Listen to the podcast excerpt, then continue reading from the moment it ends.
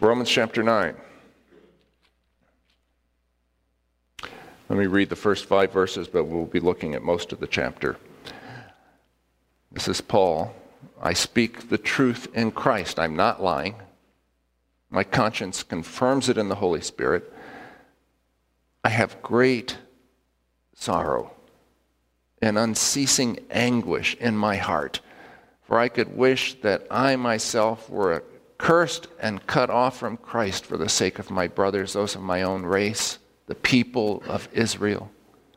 Theirs is the adoption as sons, theirs the divine glory, the covenants, the receiving of the law, the temple worship, and the promises. Theirs are the patriarchs, and from them is traced the human ancestry of Christ, who is God over all, forever praised. Amen. And then the beginning of verse 6 it is not as though God's word had failed. Romans chapter 9 is one of the principal places in the scriptures that we find teaching on God's predestination. When this is where people go for ammo for their theological battles over God's sovereign choice and human free will. But I want to suggest that that is a mistake. And for more than one reason. For one thing, those theological battles can scar sincere Christians and cause honest inquirers to head for the secular hills. And for another, while this passage raises the issue of divine sovereignty and human free will, and I should say, this passage takes divine sovereignty for granted in the affairs of humans. It is manifestly not about that. It's about how God has been achieving his purpose despite human rebellion and faithlessness. In Romans 9, Paul tells Israel's story including important scenes in which God chooses some people and then hardens others. Paul does not include those scenes because he wants to present his theory on the interaction between divine sovereignty and human free will, but because he wants to offer proof that God will overcome every obstacle, accomplish his purpose, and make good on his promises. He wants to convince readers that God is righteous. That's the theme of the entire letter, remember and reliable. That's what chapters 9 through 11 are all about. It's important to keep Paul's objective in mind when interpreting Romans 9 through 11. You know,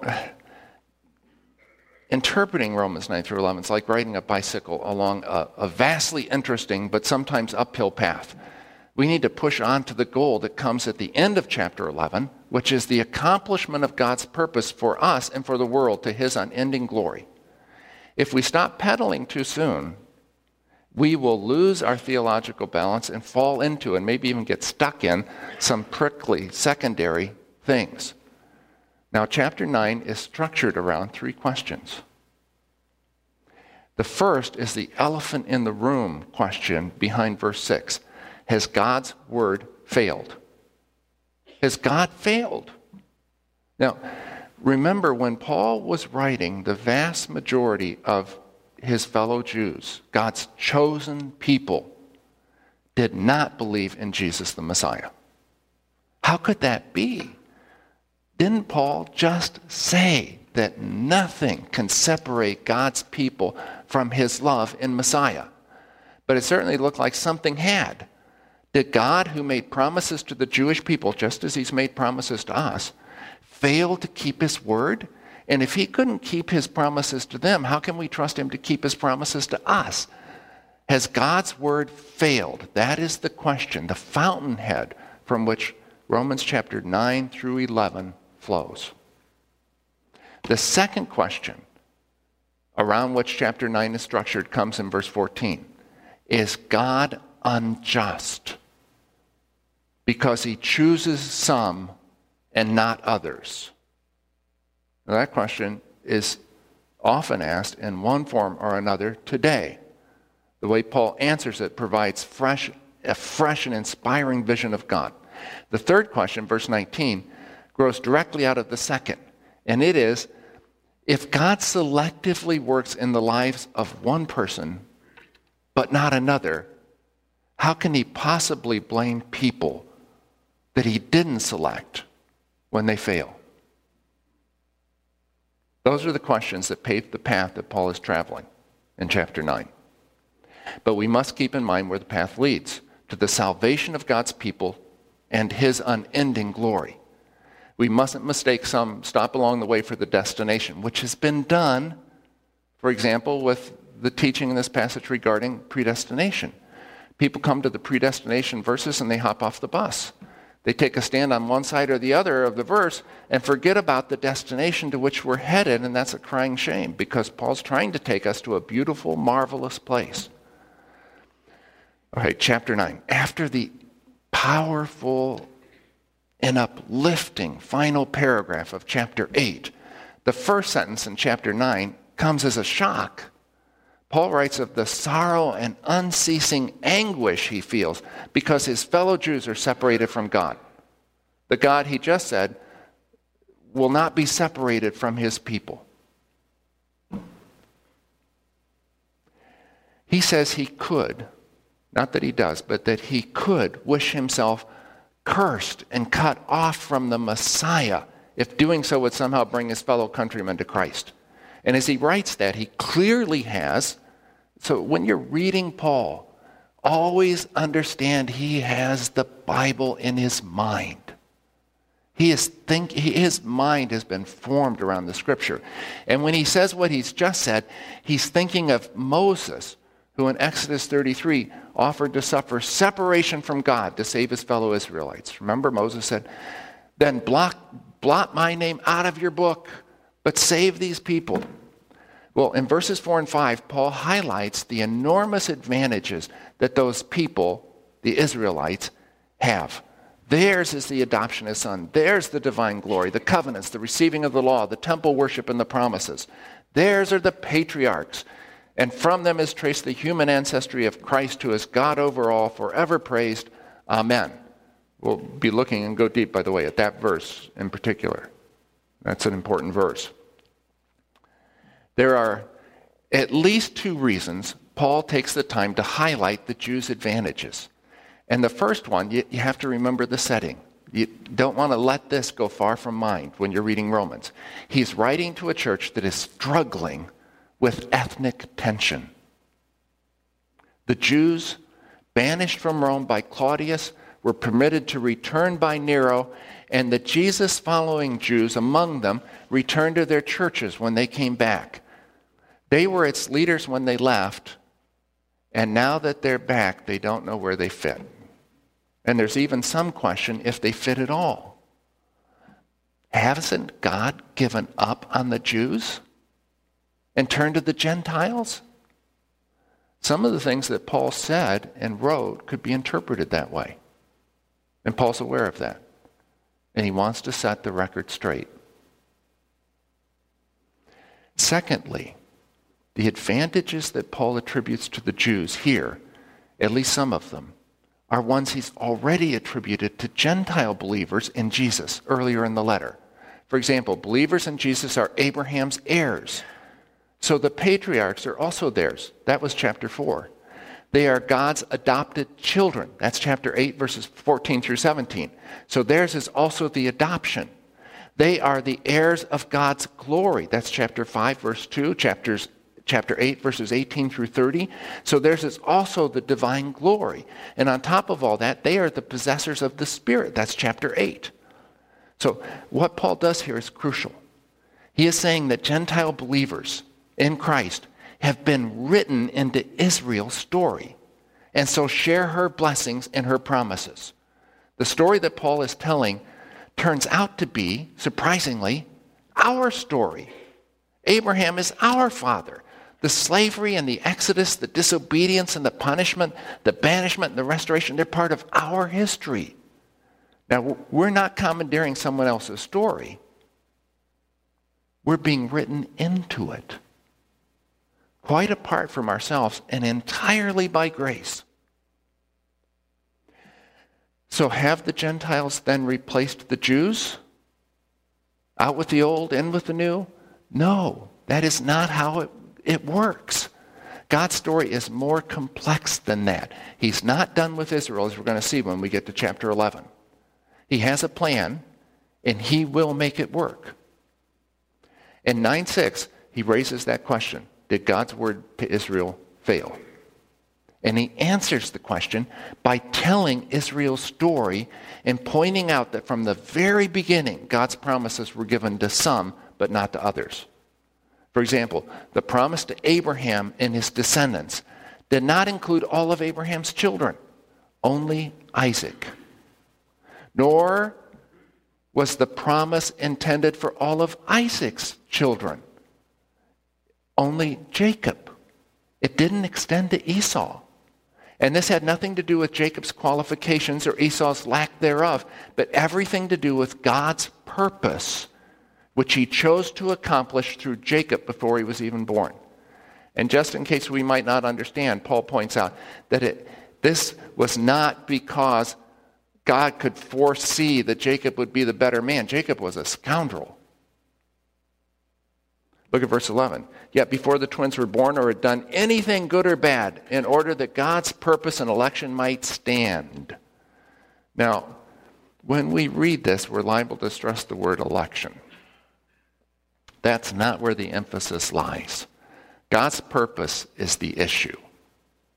Election is the means.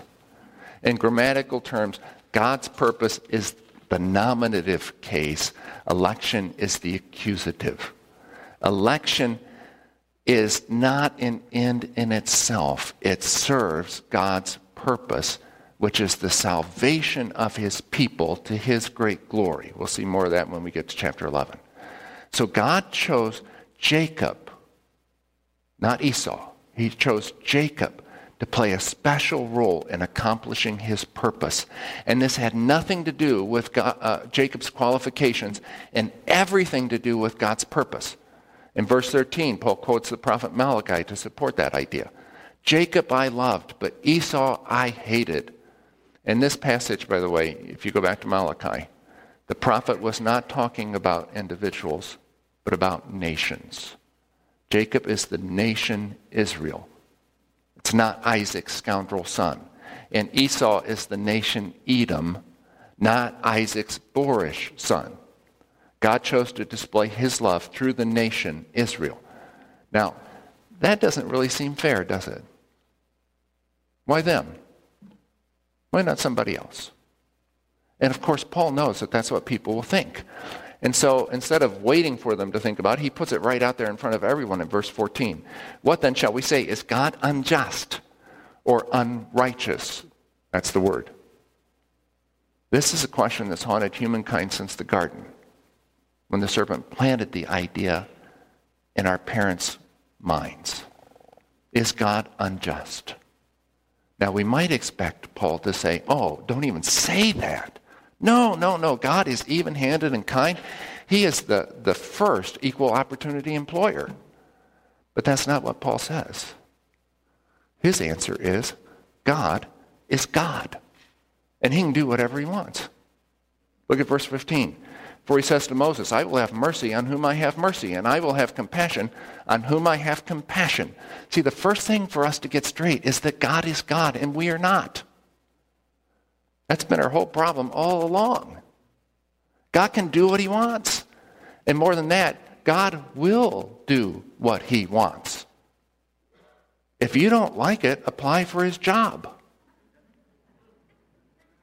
But I'll tell you right now, there aren't any openings. God is not a man, as the Bible tells us again and again. For example, Numbers 23, 19, 1 Samuel 15, 29, Job 9:32, Jeremiah 49:19, I am not a man. I'm not like you. We apparently need to be reminded of that fact, as did the psalmist, that God is not like us. You thought I was altogether like you. That's Psalm 50. But he's not. He's not on our plane. We can't begin to understand him. We can't even begin to begin. He exists in a different way than we do. He relates to time and space differently than us. We would not know God at all if he didn't reveal himself to us. And yet a direct revelation of him would overwhelm our minds and our senses. It would kill us. No one can see my face. That is, no one can have a direct revelation of me, God told Moses, and live. Exodus 33 again. That passage is running through Paul's mind. So God gives us only what we can take. He mediates his revelation to us through ideas and words, through creation and scripture, but primarily through his son. We encounter his mind-shattering presence in Christ and in his cross. The cross is key. You'll never know this God apart from the cross. Now, verse 15 has often been mishandled. And it's a quote, guess from where? Exodus 33. Paul's mind's just running along that track, in which God was speaking to Moses. This is, we often read this verse as if it says, I'm arbitrary in my dealings with people. I'll just do whatever I want. I have mercy on whom I choose to have mercy and compassion on whom I cho- choose to have compassion. And then we add sort of in our thinking, even though God doesn't say this, and I'll show no mercy to those whom I choose to be merciless with and withhold compassion when I feel like it. But that's not what God is saying. The context, which Paul knew well, remember he's already alluded to it, is from Exodus 33, where Israel had already abandoned the God who had just rescued them from Egypt. You remember the story? That made a calf idol out of gold to replace God? And when God tells Moses he'll have mercy on whom he will have mercy and show compassion to whom he'll show compassion, he's talking about having mercy on the people who just abandoned him. And he has mercy because verse 16, it does not, and it is God's purposes, does not depend on man's desire or effort, but on God's mercy. If it depended on man's desire or effort, none of us would have any hope. But thank God it does not. Or take Pharaoh, as Paul does. Pharaoh was no neutral party. He was not a blank slate on which God arbitrarily wrote a destiny. Pharaoh was the man who enslaved and tormented God's people and intentionally blocked God's purpose. He had already hardened his heart repeatedly before the conversation in verse 17 took place. And yet God didn't destroy him. He used him to display his power and to make the people of earth aware of him. When in verse 18 Paul says that God will have mercy on whom he has mercy and he will harden whom he wants to harden, the thing to note is that God did both in Pharaoh's life. He had mercy on him again and again and again. He withdrew punishment from him repeatedly. Rather than destroying this obstinate man, God raised him up. Yes, God hardened Pharaoh's heart. But if you read Exodus, it's pretty clear, especially in chapters 8 and 9, how he did it by having mercy on him. After each of the plagues of frogs, flies, hail, and locusts, Pharaoh pleaded for mercy, and every time God granted it. But as soon as Pharaoh got relief from his trouble, he doubled down on his refusal to cooperate with God. Exodus 8:15 says that when Pharaoh saw that there was relief, he hardened his heart. And that happened again and again. So when in verse 19 Paul asks, is God unfair? The answer is something like this. If having mercy on people who don't deserve it is unfair, if being patient with people who deserve to be punished is unfair, if sparing a man's life who responded to mercy by hardening his heart is unfair, then yes, God is unfair, but God is not unfair. Let me try to make this clear. God is under no obligation to act in a way that suits us. Thank goodness. If he acted in a way that suited us, we'd all be lost. God acts toward us according to his character and his word. And our hope lies right there. The God described in Romans 9 is the God of Psalm 115, verse 1. Our God is in heaven. He does whatever pleases him. He does what pleases him. You don't like that? Well, tough. He's not at your beck and call. He's not your servant. He can't be manipulated. He can't be bought. He can't be used. He's not a golden calf. He is God Most High, God in heaven, and he does what pleases him. But don't stop there. Ask yourself what pleases him. And the answer is he is pleased, verse 33, to make the riches of his glory known to the objects of his mercy, whom he prepared in advance for glory. It pleases him to conform us to the image of his Son so that he might be the firstborn among many brothers. That's what pleases him. Who are the objects of his mercy? Verse 24. Even us, whom he also called not only from Jews but also from Gentiles. With that line, Paul has brought us back to our main theme. Did God's word fail?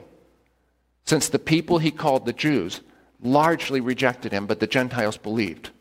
And the answer that Paul has been developing is no, God's word did not fail because it has always been his plan to work through a smaller group within the larger group. It was through Isaac, not all of Abraham's children, that God worked. It was through Jacob, not all of Isaac's children, that God worked. It was through the remnant, not all ethnic Jews, that God worked. And finally, it was through the one true Israelite within the remnant, the Messiah Jesus that God worked. Now we need to think about what this means. First, it means that God achieves his purpose and he sovereignly selects people. The theological term for that is election to do so. But notice in this most important passage about God's sovereignty, Paul does not relate selection slash election to this or that individual getting into heaven. That's not been mentioned. It's not even been implied.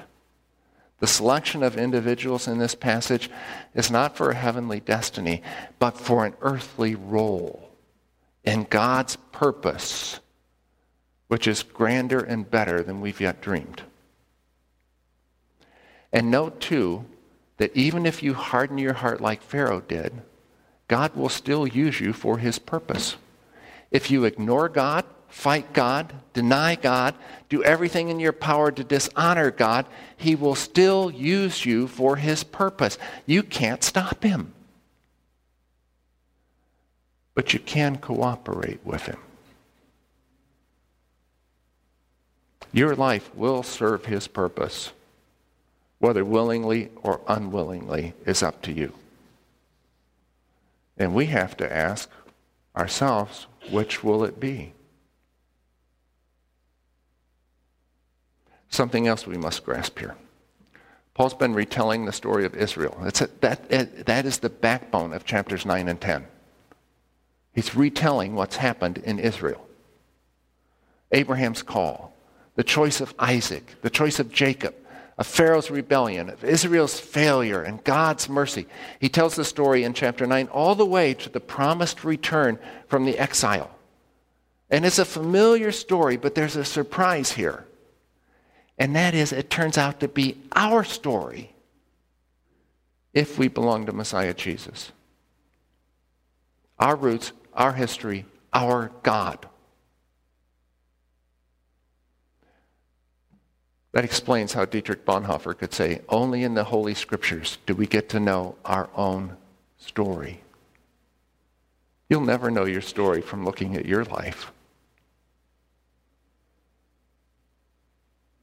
Bonhoeffer says, in fact, it's more important for us to know what God did for Israel and God's Son, Jesus Christ, than to discover what God intends for us today.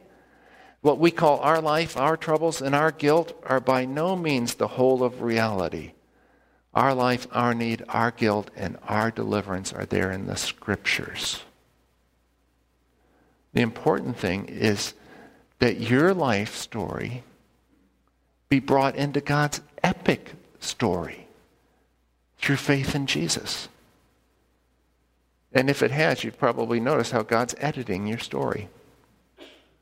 He's cutting out some things sin, unloving attitudes, greed, prejudice, pride, and he's adding some things.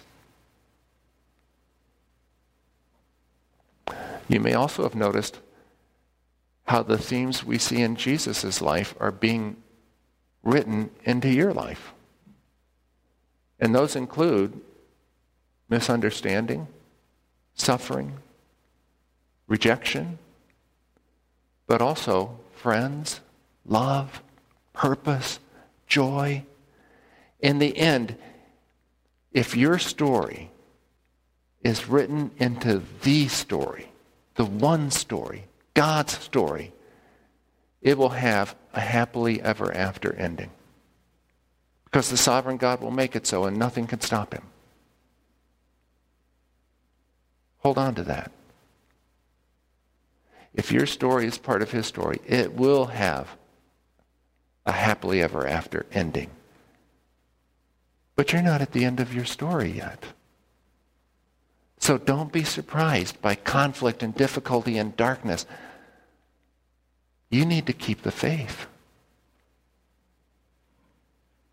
This, the story of the sovereign God who pursues his purpose in Abraham and Isaac and Jacob through obstinate Pharaoh and Israel's idolatry and exile, is the story of how he pursues his purpose in you. It's your story. Are you sticking to it? What if you fail? What if you're not strong enough? What if things get too dark and difficult for you? Well, then remember verse 16. It does not, therefore, depend on man's desire or effort, but on God's mercy. Literally, therefore, then, not desiring, not running. Boy, we've done enough of that. But the mercying of God. See, that's the reason the predestination verses are in this passage to reassure us. It's the sovereign God who does what he pleases, who's directing our story. And what pleases him is to take your story with all its failures, all its stylistic problems, into his storyline and make it beautiful. So, are you sticking to your story and to the God who is writing it? Let's pray. Lord,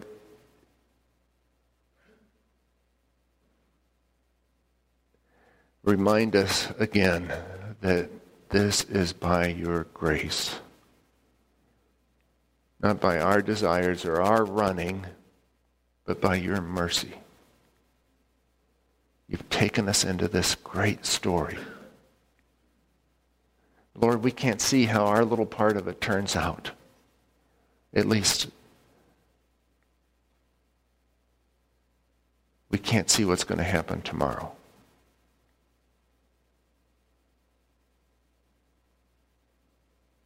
Grant us grace in the storyteller. Grant us confidence in him. In Jesus' name.